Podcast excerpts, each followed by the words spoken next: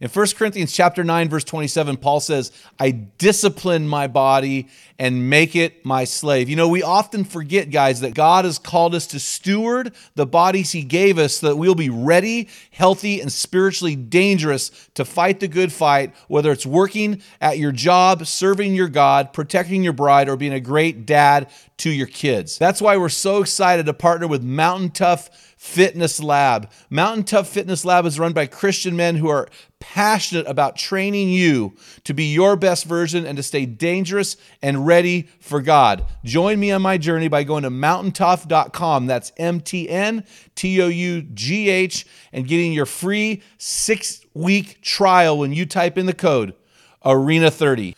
You won't be disappointed. Stay dangerous. Hey guys, are you wondering what is going on in your wife's mind when she tells you she's thinking about nothing? Maybe she's wondering what goes on in your mind when you tell her you're thinking about nothing. Does fine really mean fine when you ask your wife how she's doing? Find out the answer to these questions on today's episode. It's not the critic who counts, not the man who points out how the strong man stumbles or where the doer of deeds could have done them better. The credit belongs to the man who was actually in the arena, whose face is marked by dust and sweat and blood. Welcome to the Men in the Arena podcast, where we interview specialists in the realm of manhood. Each of our guests is an expert in their chosen field or cause as it relates to men. Our conviction is to call you into the arena of manhood, call you out of the faceless, nameless bleachers, and call you up to be the best version of you. Because when a man gets it, everyone wins. Enjoy today's episode. Man in the Arena Army, I salute you. Hey guys, thanks for listening to this episode of the Men of the Arena podcast, Spotify's number one podcast for Christian men. I'm Jim Ramos, your guide and host for this show, leading you to your best version inside that stress bubble of life and beyond. Guys, I want to jump on into our hero story. As you know, we are looking for 365 hero stories this year to celebrate the transformative power of Jesus Christ in your life. And so this one is number 10, comes to us from Tom on Instagram. And Tom writes, This ministry is needed for me and all men. Keep crushing it. The last podcast with Bill Newton was so dang good.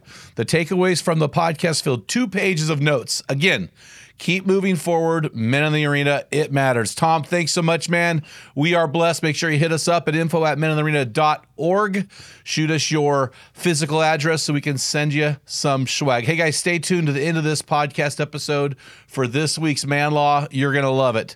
Today, I want to welcome our guest on the show, Bill Farrel. Bill is an international speaker, relationship expert, and author of over 35 books, including the best selling Men Are Like Waffles. Women Are Like Spaghetti, which is our subject for today. He and his wife Pam have co hosted radio programs as well as co authored numerous books to encourage and enhance interpersonal relationships. Bill is a seminar and conference speaker and frequent guest on radio and television and podcasts just like this. Hey guys, I am so excited to have Bill on the show today. I read his book, Men Are Like Waffles, Women Are Like Spaghetti, years ago, and I've been waiting and waiting to get him on the show. Guys, this is going to change your marriage. I'm absolutely convinced of it. So, hey, Bill, welcome on the show, brother. It's great to have you on again. Thank you, Jim. It is always good to be with you. Yeah, I think we had yeah. you on and we went over red hot monogamy. So yeah, we'll, which, we'll have that. Yeah. Which, of course, is one of my favorite books. And the research on the book was awesome. Yeah, I really, really like that book. And actually, the funny part is, I didn't realize you wrote Men Are Like Waffles, Women Are Like Spaghetti till after. But to me, you know uh, that that book was impactful for me uh, on a on a personal level. So why don't you walk us through this? Uh, why why the title? Why'd you why the title of that book? So I, I think the best way to tell you the why the title is to tell you the story of how it came together. Because my my wife and I we had been working with couples like we both grew up in crazy homes when we got married, we had no idea how to be married. And I was like most of the guys probably in your audience that when I married Pam, I thought I was I was marrying a buddy that looked way better than all my guy friends. yep. And, and then I got married and realized I had married a woman. And I had to start learning how do you do that? How do you relate to a female? how do you develop a relationship where both of you are getting equal say and both of your needs are being addressed and and and like we had to do a bunch of research. I even cornered a bunch of couples at church and said and you guys look like you're doing okay. Like how do you do this? And so we started we started helping people figure out how to do marriage how to do a relationship how to communicate. But i had this thought in the back of my mind we have got to be guy friendly Mhm. with how we describe marriage because getting women to talk about relationships is a lot like fishing at the hatchery. Like it's just really easy. Yep. But getting men to engage is it's a whole different deal. So so we've been doing research about how men and women think different and how they communicate different how they relieve stress different but i didn't have a good way to present it. And i was helping out with the youth basketball league at our at our uh, town. And this guy walked up to me one day and he said hey bill you're a pastor right? And i went well, yes. He goes do you ever meet with couples? I said well yeah he goes, okay, good. I want to bring my wife in because I think she's broken. Now I'm really, I'm really intrigued because one, a man is initiating this, Yes. and second, I want to know what he means by his wife's broken. And they came to my office and they sat down, and this this lady that he was married to, like I know that women have more words to work with every day than men do, but like this lady was a superstar. She like is in the top two percent of women who can talk. So he looked at her and went, "Go ahead," and she started talking like on cue. She just started talking. And while he's taught, while she's talking, he looks at me and says, "She does this all the time. Like I think something's wrong with her. Like something's broken with her." oh man. And it was one of those moments, Jim, where all the research, thinking guy friendly, the thought in my head was men like food, and it just hit me. I said, "Hey, look, think about your wife's conversation like a plate of spaghetti. There's a bunch of noodles on the plate." And she has to go through and touch every noodle on the plate until she's done with this conversation. So just let her go from subject to subject to subject because every one of those noodles touch each other. So she can seamlessly move from one subject to another to another. And just let her roll through her plate of spaghetti. And he went, "Uh, okay. And he just sat back and listened to her. And she talked for 55 minutes. And and she finished and he looked at me, he goes, What do I do now? I said, Nothing. just thank her for sharing. Don't do anything. So he did, and she sat back in her chair and she went, Wow, I I feel better right now than I have in a long time. So if I'm like spaghetti, what's he like? Oh. And I said, Well, we're out of time for today. So let's get together in a couple of weeks and I'll I'll tell you. Because you know, it all just came together in the moment. Yeah. Yeah. So I left that meeting. I said, God, I have two weeks. I need a food analogy that describes how men process life. And my boys were making toaster waffles one day, and I went, I think that might work. Yes. So I went back to this couple and I said, okay, now here's how us men operate. We our our mind looks like the top of a waffle. Yeah. There's a bunch of boxes. All those boxes are separated from one another by walls. And the way we as men operate is the first issue in life goes in the first box, second box goes in the second box, third box goes in the third. We we do one box at a time and one box only. So like when your husband's at work, he is at work. And when your husband is in the yard doing yard work, he is in the yard doing yard work, one subject at a time. So then I looked at this guy and I said, Now it's your turn to talk today. Is there a subject you want to bring up? And he said, Yeah, there is. So I told the wife, You cannot change subjects. Whatever subject he brings up, he wants to stay on that subject. So you cannot bring up any other subjects. And I knew she couldn't do it. So I was going to have to play the police that day. and I stopped her six times. I said, Write that down. You can talk about that later. Write down. You can talk about that later. And they solved an issue in my office that day that he'd been trying to talk to her about for months. And I went, Wow. I think I got something here. Yes. So I went home and told my wife, I said, Pam, I think I got something and I want us to try it out at a seminar we're doing this Friday. And I explained it all to her and she went, Well, it sounds kind of corny, but I trust you and I trust God. So let's go for it. And we tried it out at this seminar because it was small. Because, you know, sometimes you have an idea and you don't know it's going to fly Yeah. or it's going to die. So it, it was just a small group but we we launched it there and it ignited the whole group And I especially got their attention when I I told the ladies, I said, "No, ladies, every man has a few boxes on his waffle that are absolutely blank. There are yes. no thoughts, there are no words, and we as men park in these boxes. So when you ask us, what are you thinking? And we say nothing, we're telling you the truth. Yes. and we get really stressed when you say, you can't be thinking nothing, you have to be thinking something. So what is it? And I tell ladies, ladies, no, we can think nothing. And we didn't know it was a problem until we met you. Yes. Because we've been doing this since we were little boys. and all the men in the group erupted. And I realized, okay, we got to run with this. And what I've discovered is we it gives people words to describe something they know is already going on. Yep. But don't know how to describe it. That is so well, you know, it's really interesting because I because my wife to this day will say, What are you doing? Nothing. Are you in your nothing box? I'm a, I am. Are you in your hunting box? So we use this all yeah. the time. But what what hit me, let me let me just throw a curveball here as I'm yeah. processing out loud and thinking of my own marriage. What if that waffle, you know, you pour syrup on that waffle and it kind of layers through the boxes, but as a little kid, I would try to pull the walls off the you know, kind of combine boxes. Right. But as a man, when that happens, I get extremely overwhelmed. Does yeah. that make sense to you? Well, b- because we separate everything out, eh, our basic approach to life is we solve problems. So we go to yes. a box, we figure out if there's a problem. If there is, we want to solve it and move on. And every man has a capacity on how many problems they can have open at a time. Yes. So you might get two or three open and you're fine. You might even get four open and you're fine. You get to five and now you're overwhelmed and you just shut down. Yes. And every man, like, like every man's capacity is different, but every man goes through that process where if we get too many problems open, we it's like the flood came in and we just shut down. It's not that we're not interested, it's that we're drowning and yeah. and our wives have a hard time. I our daughters too have a hard time just accepting it because they don't separate things out like that. They connect everything together, yeah, and then they work out solutions. And when we do that, we just feel so overwhelmed that we we don't think any of it's worth working on. So, you know, as we mature, we can get maybe two or three boxes open at once.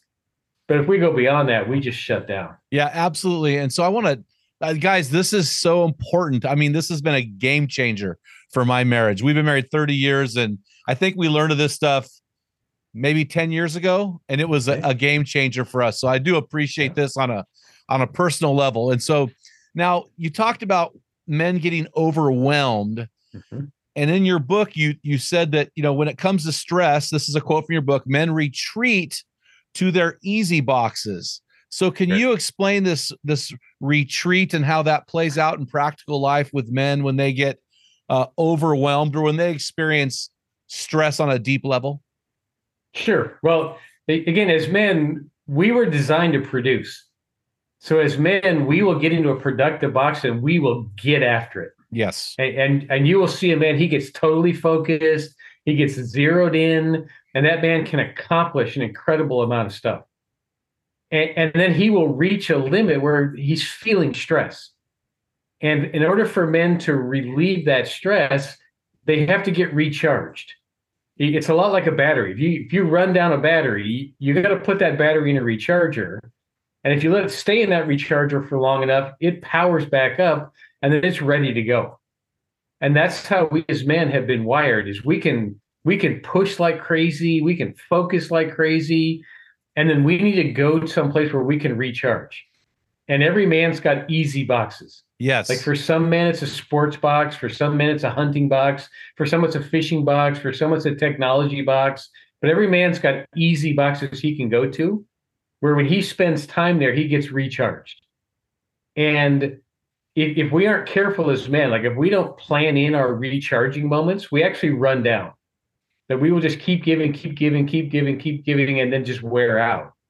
And that's why, you know, we hear lots of stories of men that they were doing great and then they just they just quit. They quit on their families, they quit on yep. their influence.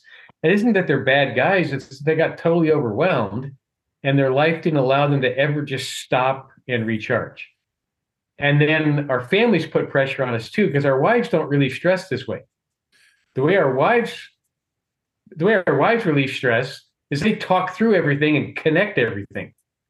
And so, so when our wives like, like I like to tell men that when stress hits a woman's life, it's like a great big meatball comes flying out of the sky and it lands on her plate of spaghetti, and it sends noodles flying everywhere. So she has to go gather up all those noodles and get them back on the plate. And now she's got to integrate the meatball. Mm-hmm. So yep. she wants to look at everything that has to do with that stressful event. So she wants to talk it through and ask questions like, why did God bring this into my life? What does this say about you? What does it say about me? What does it say about us? How are we supposed to respond? And the first time through, it kind of connects, but not really. So then she wants to talk through it all again. And the second time through, it's getting a little bit better, but then she wants to talk through it a third time. And by then, as men, we're like blowing a gasket and thinking, we already talked about this. Why are we bringing it up again? Well, so our wives connect everything together, which will cause us to get overwhelmed. So when when our wives see us under stress, they want to talk to us because they think if we talk through all of it and connect all of it, that we'll be doing better. And they don't realize they're piling on and making us feel even more stressed than when we started. So smart couples learn how to take turns relieving stress. That, that when we see our wives ramping up, we give them time to process. And when they see us ramping up, they give us time to go get in an easy box for a while. And as men, we can be responsible with it by actually putting it in our calendars, and announce it ahead of time so that everybody in your circle of influence knows how important this is. Wow. Well, you know, there's so much here. I'm trying to put it all into one question.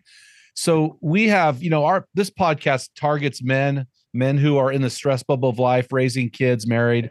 But let's address the women real quick because we've got a ton of women listening. What would you say? And this is a typical scenario.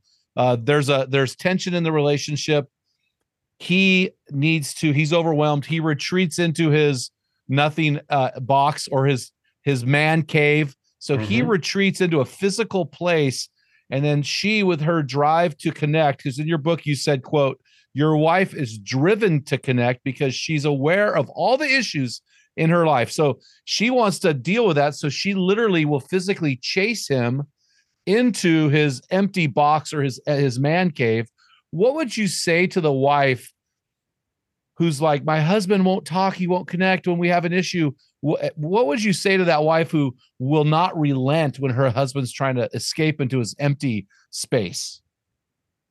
I'm going to assume, Jim, that this is a friendly question that the wife actually wants to hear yes. the answer rather than fight for territory. Ah. So, uh, assuming that, what I would tell her is it's it's much more strategic for you to ask your husband, when can we get together and talk? Rather than say, we need to talk. Because the other thing that happens here, when stress, especially when it hits a family, the men actually feel the stress at a deeper level than the women do. Mm-hmm. But we don't think they do because men get men get emotionally flooded and push it down. They don't emote it like our wives do. So if your husband is heading to that box, he's probably deeply concerned for the relationship and for the family, but he's not at a place yet where he can chat. So if, if you ask him when, rather than put pressure on them to talk now, you're going to be much more strategic. And I would say to the men, if your wife is brave enough and wise enough to ask, when can we talk? Give her a time. Put it on the calendar, treat it like it's a business appointment and have the discussion with your wife. Because by then you'll be prepared. Because when men have time to prepare, we do really well at these discussions. Yes. If we don't have time to prepare, that we we get blindsided and we panic and then we start defending ourselves. So we'll be ready to talk, and your wife will get to talk things through. She'll be easier to live with. You'll be easier to live with, and you'll you'll have brought stress down that is such a powerful statement and you know i because in my ministry i do work with a lot of men and a lot of couples and that's one of the things that seems to be thematic yeah. it's this i want to connect but he won't connect. He runs and hides. But then he yeah. says well i want to connect but you're pushing me. And so this when question yeah. a, a, a seasoned wife who really understands her husband seems like that when question really opens him up to to step into where he's more comfortable which is this problem solving and and having a conversation where he can mentally prepare for it. Is that what you think? Yeah I'd, I'd even go a step farther and i would say like one of the keys to marriage is learning to take turns Ooh, yeah because like for the men out there when your wife wants to talk to you she wants to connect her life to you she wants to tell you what she's thinking, what she's feeling, what she did, what she thought about doing it, didn't do, what her mom thought about it, what her sister said about it, how she would do it next time. And she isn't necessarily looking for input in all those things. She's trying to get her life connected to you because when she has enough of her life connected to you, you actually turn into a trustworthy person in her life. So she's constantly trying to connect her life to you because it keeps trust alive. Now, that's not how we as men approach things. Yeah. Like when a man wants to talk to a woman, he wants to succeed at something. So there's something I want to talk to you about. I want to know that I can succeed in the conversation. And I want to know that if I give input, you're going to respect that input, listen to the input, and help me to evaluate the input. If you change subjects too fast, you head off in other directions, you criticize me for what I said, a man will conclude, I cannot succeed in this environment, and he will back himself out. Because men don't like to be in environments where they can't succeed. And, Mm. and if wives can be sensitive to that, that when it's his turn to talk, we need to help him succeed. When it's her turn to talk, we need to help her connect. And if if if men and women can take turns doing that, the relationship just keeps growing. hmm But if you compete, are we connecting or are we succeeding? You compete over those two things, then men will go into a highly competitive mode. And that's not real good for marriage when you're competing with your wife. No, not at all. Competition is good in business, competition is great in athletics. It's not so good in marriage. Not at all. So just to rephrase this, so we're talking about the spaghetti analogy. My wife is like spaghetti. So when she is trying to connect with me, where would you put the man on that plate? Is he like the sauce? I mean, because she's trying to have multiple connection points with him, and the more she has, the deeper she trusts. So, what word picture could you give a guy when his wife is this big pile of spaghetti? Actually, what I would tell men is the picture you want to keep in your head is that you're taking a walk with your wife around the edge of the plate. Oh, You're not diving into the spaghetti and getting all enmeshed in that. You're just taking a a walk around so she can say, look at that and look at that and look at that and look at that. oh, And once oh. you've taken the once you've taken the lap around the plate, she's gonna go, thank you for being involved. And and like as men, it blows our mind, like we didn't do anything. Like I didn't give any advice, I didn't comment on anything. I just like went, Oh, really? Yeah. Oh, it's fascinating. And we just listened to you and and really I did something. And she's like, Yeah, thank you. And, and as men, we just like, you know, we don't get it naturally. We have to we have to learn this skill.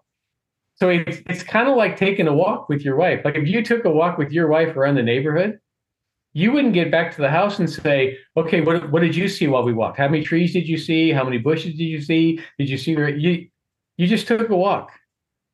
And that's the way our wives often communicate with us. They just want us to go on a verbal, emotional walk with them. So you're just going around the edge of the plate until she's done pointing everything out. Okay, so I'm gonna I'm gonna ask you to.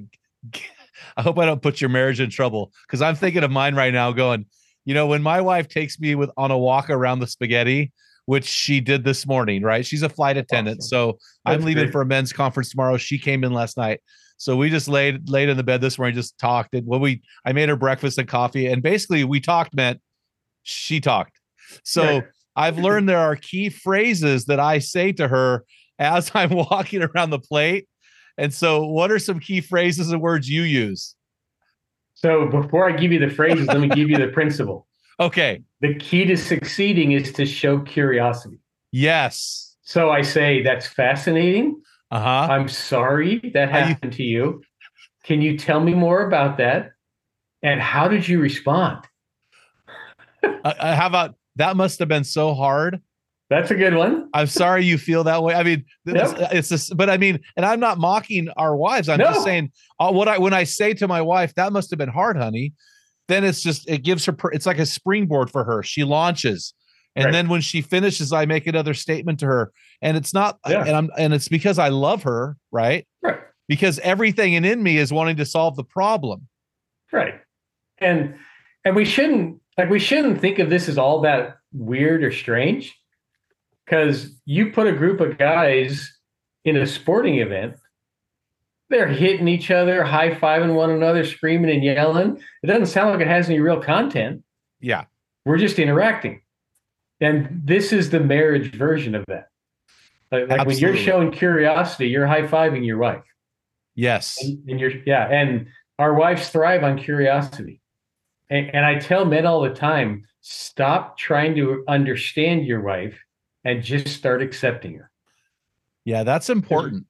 Yeah, when you accept her with fascination, because you're never going to understand her. Like she's Yeah. wired differently than you. She sees life different than you. You married what you don't have. So acceptance is way more powerful than understanding. And if you need a Bible verse, Romans 15, 7 says, accept one another then, just as Christ accepted you in order to bring praise to God. Yeah. And and for those really intellectual men out there, th- there are some like like like there are some scientific reasons why this all works.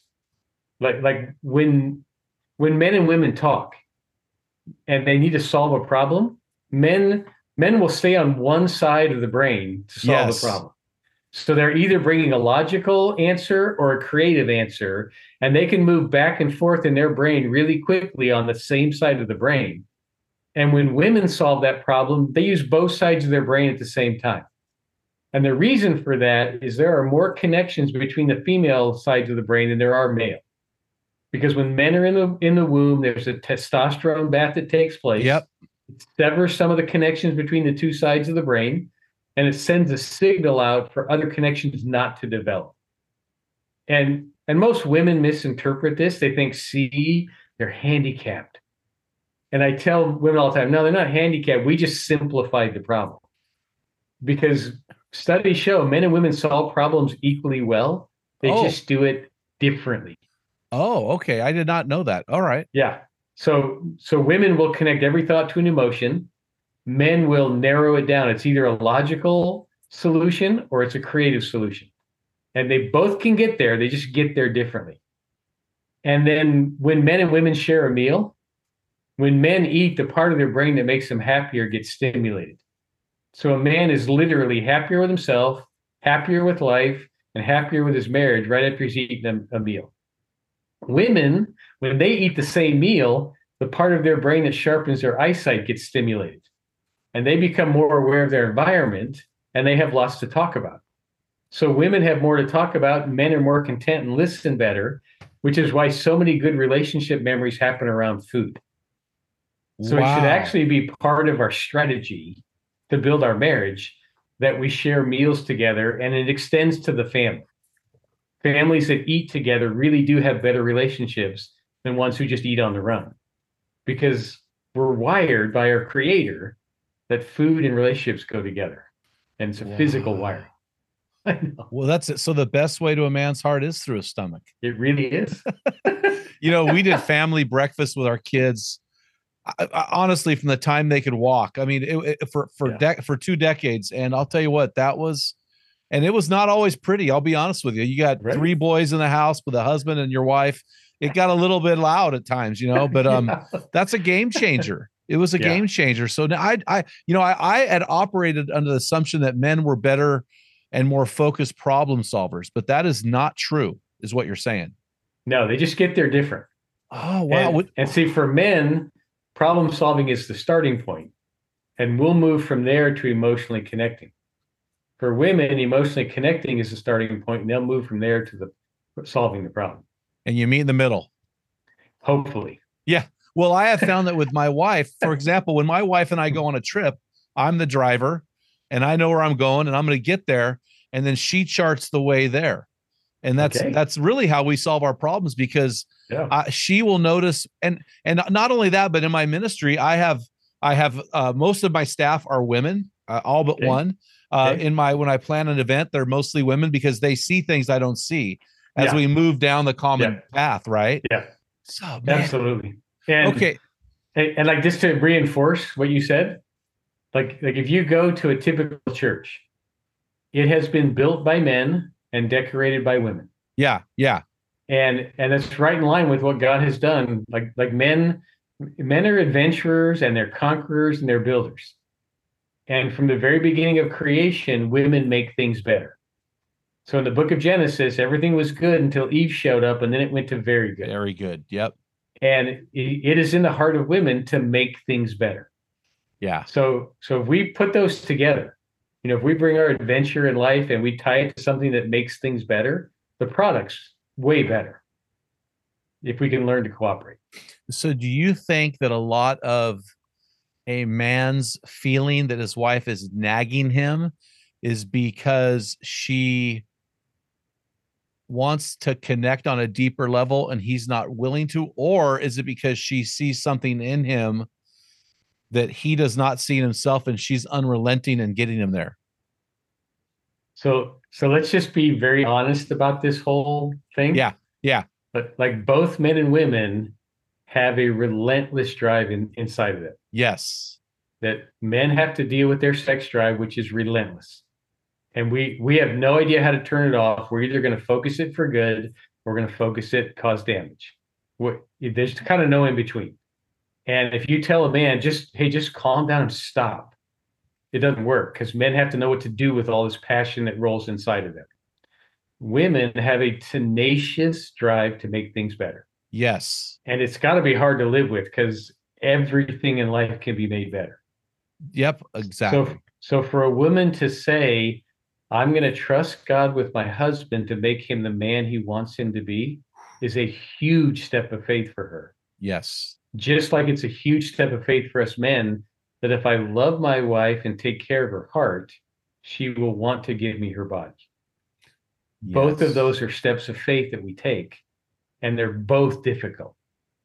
So, in fairness to women, like this is their tenacious drive that they have to work with. And every one of us could be better. So, if our wife wants to focus on it, she can find plenty of material. Yeah it's just it's amazing how the i mean the women i work with uh, my wife how tenacious they are. It's impressive and how their brains think. Yeah. it's just so different than me. So let's let's go back to the brain thing a little bit. Okay. so it's important for women to realize that when when my wife asks me or my mom asks me or my sister asks me what am i thinking? I say nothing that they need to let it be. So now let's flip that coin a little bit. I walk into the house. Uh, my wife is clearly upset about something and i asked her honey uh, what are you thinking about? And she says nothing. So help us dumb guys interpret that. As a man, you should never ask the question, What are you thinking? unless you're prepared to give at least 30 minutes to the answer. i would I say say- one hour yeah, I say at least 30 minutes because that would be a good day. So when you ask the question, gear up because you're you're about to go into a, a, a hefty conversation. And second thing I would say, it's probably going to take three attempts to get the engine started. oh You know, first time she's going to say nothing. You're going to go, no, no, honey, really. I can tell something's up. What's going on? You either will get a second nothing or it's just been a hard day. Third time you ask and say, so really, it's been a hard day. I really do want to hear. The floodgates open and we're off and running.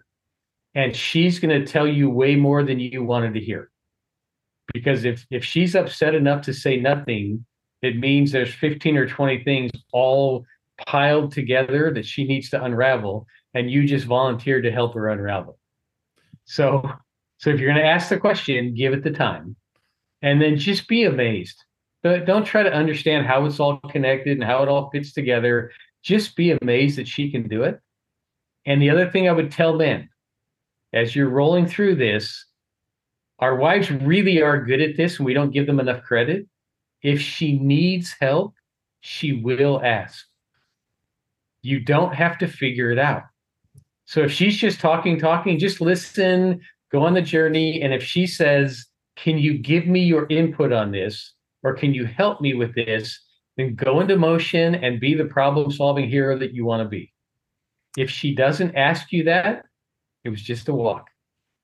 Yeah. The moment you say, What are you thinking? And she says nothing, you've just put yourself on the outside rim of the plate, right? Yes, yes, you have. Yeah. I mean, no, that's, I love that analogy because I mean, I think as men, is we should actually volunteer for that spot every day.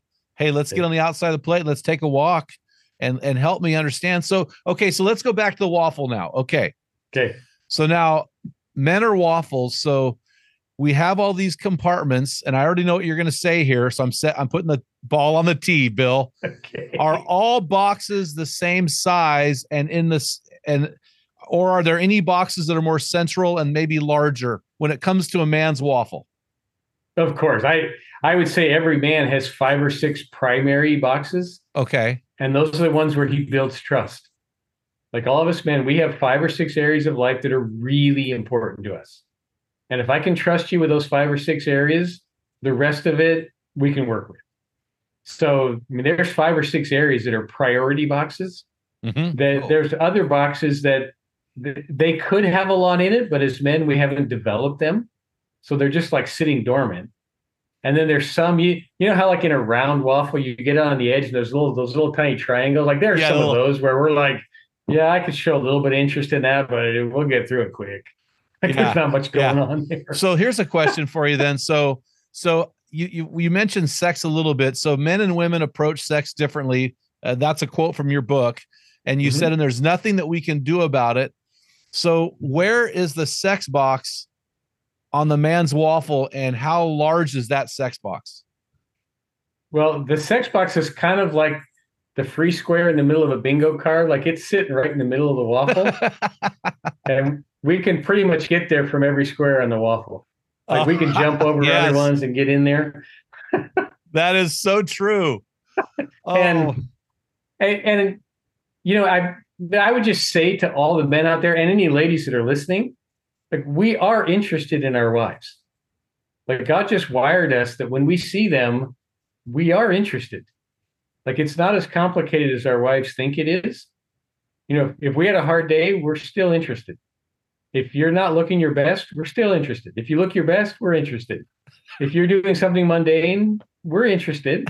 If you're doing something you know fancy we're interested. So like anytime you turn the switch and say you know we're clear for landing we're we're good it's it's just how god wired us now hopefully we mature and that thought doesn't run our whole life correct. but god did give us a natural interest in our wives and we can get to that interest very very easily Yeah. and so, you know, as men, we're required to do more because God wants us all to be selfless. So he created a process where we have to love our wives and we have to pursue our wives and we have to continually build them up and build up their value. But for the women, if you just all you gotta do is turn the light on, we're there. Yeah. Or turn the light off and we're there, however you yeah. whatever your preference is. Well, to, to use your food analogy, men are like a microwave and women's like a crock pot. exactly. So, but that's a different episode. But you know, it's interesting, Bill. Hmm. I have more notes from this book than any book that I've interviewed Wow. yet, and I've done over 300 interviews. So I know I'm not going to get through this, but I do want to. We're talking about this waffles versus spaghetti theme. So I do want to address five differences between men and women because that's kind of what we're doing today, uh, that are in your book, and I'll let you highlight those because you know I, I want to make sure we get through this on time and and all that. So let's talk about these five differences that you outline in your book. And the first one is you've alluded to this a little bit, but you said this uh, uh, regarding a man's brain versus a woman's brain. You said on average, male brains are approximately 10% larger than female brains. The female brain, however, has four times as many brain cells connecting the right and left side of the brain. This is amazing. And I know mm-hmm. you unpacked a little bit of that. What else does this mean? Well, probably most important for us men, our wives have better memories about events that happen than we do. Because the way to enhance a memory in life is to connect it to an emotion. Oh, And our wives naturally do that because again, the two sides of their brain are, are just connected in an incredibly intricate way. So every thought they have is connected to an emotion. Every emotion they have is connected to a- an event. And that's why our wives can remember things at a, a much more detailed level than we can. And more likely, your wife's um, memory of the event is probably a little more accurate than yours. It doesn't mean she remembers it 100% complete, but it's vivid for her. Like I'm always amazed when we talk about, um, hey, you remember these people that we met? And I'm like, uh, I'm trying to access it. And she goes, You remember he was wearing jeans and a, a blue sweatshirt, and she was wearing those black leggings with the, it was like a bright pink. I'm like, You got to be kidding me. You remember what they were wearing? because for Yeah. her, it's this emotional experience. Wow. And the other the other big implication that we have a hard time seeing as a gift is this connection in the brain creates a different awareness of life. Huh. So our wives can sense when something's not right. yes, that's true.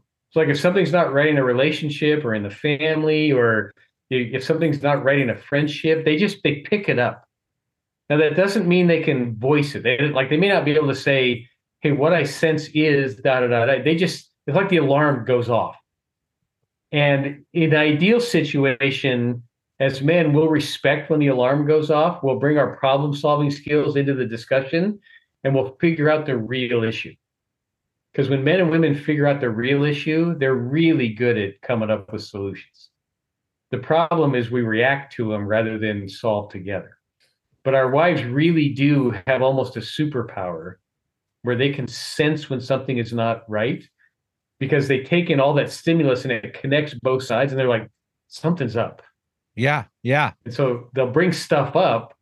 And as men, we we listen to the content too much. We think the first thing she said is what's really going on. Where in reality, it's just the alarm going off. We can train ourselves to okay, there's noise. So what's really going on? Because if we figure out what's really going on, like men and women just drop into a groove and they figure out what to do with it.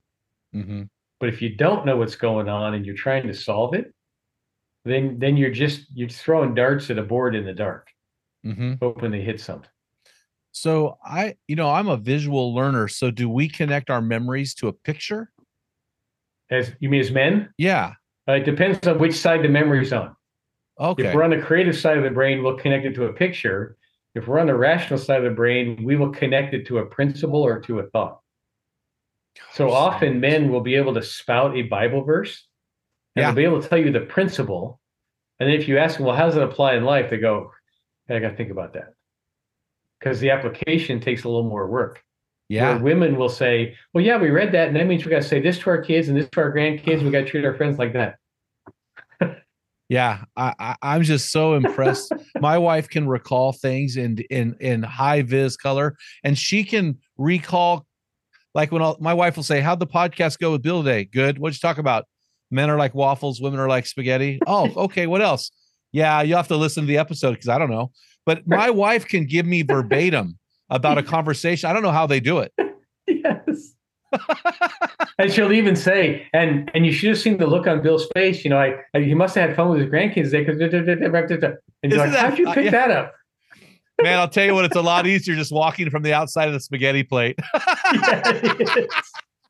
Oh man, I just I, I, it's Now- just so it's so impressive to me. well, that, now let me talk about one of the advantages men have. Yes, Most men can go to sleep faster than women can. I I can see. wh- I know why. Yeah. We we just don't have as much to unplug. Yes. You know, our, our wives have to unplug all of that activity and calm it down before they can go to sleep. So it's more common for women to have to have a actually a routine to wind down at night. And it's it's not hundred percent, but most men, you know, you feed them something good and put them in the right position on the couch and they're out. Well, you know, it's funny. Like last night, I haven't seen my wife for many days because of my speaking schedule and her work schedule. Yeah. She came home last night, uh, and I had a men's event I was at speaking at, and when I came home and I put my hand on her hip, she said, "I slept better than I've slept in weeks," because that hand on her hip said, this is not a hotel on a layover. You are safe Yeah. here, right? Yeah. And it Yeah. just it just released all of that connectedness. Yes. And so, and I think as women, there is a deep desire. Uh, Dave Ramsey calls it a security gland. A woman wants to feel safe and secure No doubt. in her in her environment. Yeah. All right. So hey, so so Bill, this fourth thing I want to talk about was a little bit more obscure to me. It's in your book. You said on average, women synthesize the chemical serotonin at a lower level than men. Currently, serotonin is a popular drug target because it has been implicated in a number of diseases, including depression. So serotonin is a it's a Yeah. neurotransmitter that's uh, Yep. helps relay messages. So so how does the how our differences in synthesizing serotonin how does that affect us in the context of relationship So in, in just a pure physical sense, men tend to like like have a happier approach to life, and they tend to have a more lighthearted approach to life because they they synthesize serotonin, which will actually calm them down, will give this kind of sense of of life is funny and life is enjoyable. So you know you get together with a group of men and we start bantering, we start telling jokes. Sometimes they're really dumb jokes, and we laugh and we can find the humor in a lot of things in life and our wives they don't they, they don't synthesize serotonin as well as we do so they tend to carry the emotion of life and it's harder for them to release it so Wow. so like when they experience something that's happy they can feel the joy but if they feel something painful it just sits on them and then if they hear sad news it will sit on them. And it, it's why like if, if a man and woman hears a news report the the woman will say that is so sad. That's got to be so difficult on them. And the man will say man bad day. And then he kind of moves on. It, Yep. it's because women take on all of that emotion but they don't synthesize serotonin as well enough to, re, to kind of let it wash out of their system and so for women experiencing joy on a regular basis it's much more of a choice than it is for men. Like as men we will we have the ability to just move to a different box it's a lot more fun to be in. Yes yes. Where our wives have to they have to integrate joy into what they're doing. So like when my wife speaks to women's groups she talks about the importance of choosing joy. And she walks them through some physical experiences to help them like like get their body trained to feel the joy that they want to feel in their heart if I did the same thing at a men's event, they'd run me out of the stadium, right? Making everybody look too silly. yeah for sure Yeah. So, so one of our, as men, one of our prayers for our wives and our daughters is that they connect to the joy that God can bring to our lives and that they integrate it into their thinking process and their decision making process. Because the, the, the thing I've since learned since we wrote the book is emotions always follow decisions. Mhm. So if we can help our wives and train our daughters to choose to see the good in things and to choose to see the joy that God brings, their emotions will follow those decisions and it supplements what we do naturally by processing all this serotonin in our system. so do men smile more than women generally then Uh, like like in, in the course of life, yes. okay To specific events, not necessarily. okay Like, like if a woman sees a baby, she's smiling immediately. yes Where yes men men might smile if it's their if it's their child or their grandchild, they're smiling immediately. If it's somebody else's, they're thinking, "Huh, wonder if my kids look better than this one." yeah uh-huh i hear you So, so in specific situations, no, but in general, men smile more than women do. Yeah, well, that makes sense because they're they're experiencing life on a. I, I hate to say this for men to. I'm going to get responses from men now, but they experience life on a deeper, more guttural level, maybe. Um, I, I, I don't know that that's necessarily true. Okay, I, I would say they experience life at a more relational level. okay, Like, like when a woman connects to something, it's a new relationship. yes, So like, like, like let's say you and I go to a sporting event. We're going to watch the sporting event and we will yell and scream and have a good time.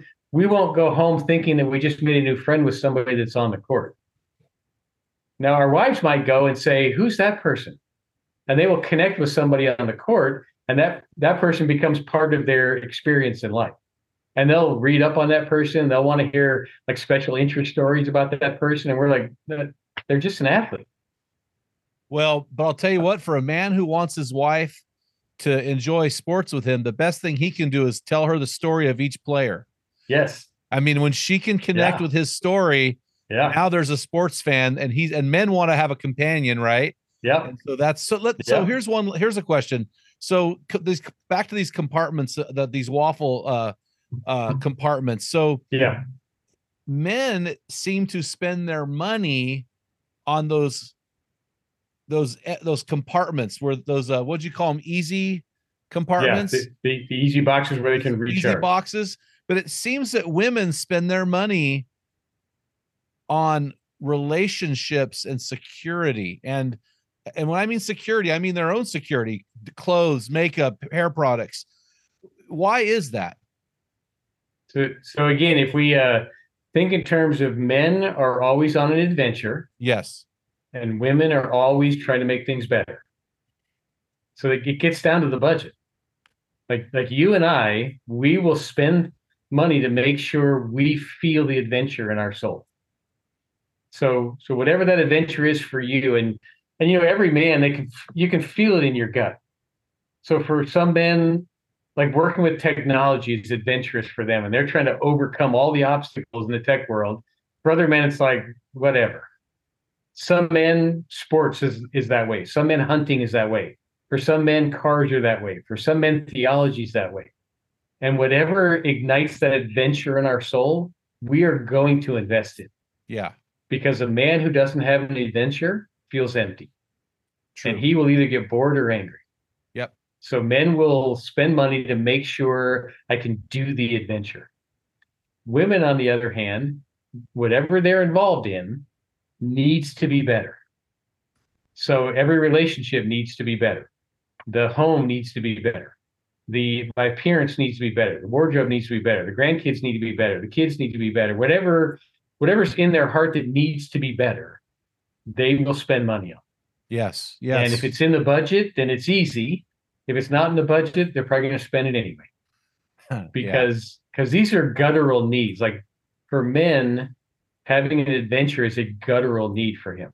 Yep, And sure. and it's very biblical. You know, the first thing God told Adam, I want you to go into this garden I made. I want you to just subdue it. Yep. And then you look at Abraham. Okay, hey, look, I want you to leave your family and I want you to pack up your wife, your kids, your life, and go. And, okay, where are we going? I'll show you. Well, who's going to tell Sarah? You tell Sarah. yeah i'm not going to tell her it'll be the land i will show you.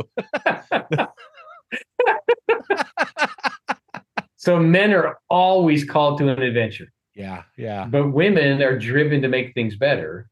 yeah. So those two things they show up everywhere, including our budget. that, so so bill i got to tell you man i have so many more notes and things i want to ask you but all i'm going to tell this tell the guys is this guys this is a book you have to have in your library if you're a guy who cares about marriage you need your marriage you really need to get this resource is this book on a lot of our guys are driving back and forth can they access this book through audible yes. okay so Yes. what's the best way for our guy to pick up men are like waffles women are like spaghetti Well, the the fastest way to get it is go to one of the online retailers. Okay So like you get through Walmart, Barnes and Noble, uh, Amazon, Christian Books, or you can go to our website love-wise.com. And if you can't remember any of that, just do an internet search on waffles and spaghetti. Like nobody else is putting those two together, so you'll find us on the front page. Yeah, yeah, yeah. Well, and then I, your your book Red Hot Monogamy is also just a, a game changer. So, guys, hey, we want to get some boots on the ground. So, guys, what are you going to do to make this podcast a part of your life? And here's what I'm going to say. I, I didn't think about this till the interview, but here's what I want you to do. I'm not a pirate. I'm not telling you to walk the plank. I'm telling you to walk the plate. Nice. Walk the plate. See that outside the plate and go for a walk with your wife around the plate. Hey, listen, don't tell her you're doing it. Don't do tell her you're doing it. Just Yeah. do it. Just do it. Oh, Bill, it is a, uh, great having you on the show, man. Thank you so much for all you bring to the table. And uh, man, we sure appreciate the time with it. It's been precious. Thanks, Jim. Just keep the men moving because when men move, the whole society gets better. You know it, brother. Have a great day, man. Thank you. Yep. Hey, guys, our man laws are supplied by you, our heroes. And guys, remember, when we use yours, and you hit us up at info at meninthearena.org, we will send you some swag when you give us your physical address. This man law is man law number 14 in my new book, Man Laws 100 Ways to Get Your Man Card Revoked and Rules to Live By. And this man law is simply this men do not use diaries. The life rule for this man law is men practice the art of daily journaling. If you just look behind me right here, I've got a row of about 40 journals that I have filled over the course of the last 35 years. But I promise you guys, they are not diaries. hey guys, make sure you head on over to meninthearena.org, grab your copy of my book, Man Laws. Man, you are going to love this book, guys. Until next time, feel the wet sand on the arena floor. Hear the deafening roar of the crowd. Taste the sweetness of victory. Smell the stench of battle. Get in the game, get dirty, grind it out, and be a man. What type of dad are you? Guys, in my 35 years of ministry, I've noticed that guys basically fall into two categories. And in those categories, there are four types of dad or four phases that you pass through as a dad. We just dropped an amazing quiz to help you discover what type of dad you are. Find out what type of father you are and get our custom resources fit to meet the needs and the questions you are asking. Head on over to menarena.org. Join 20,000 men from around the world and find out the type of dad you are.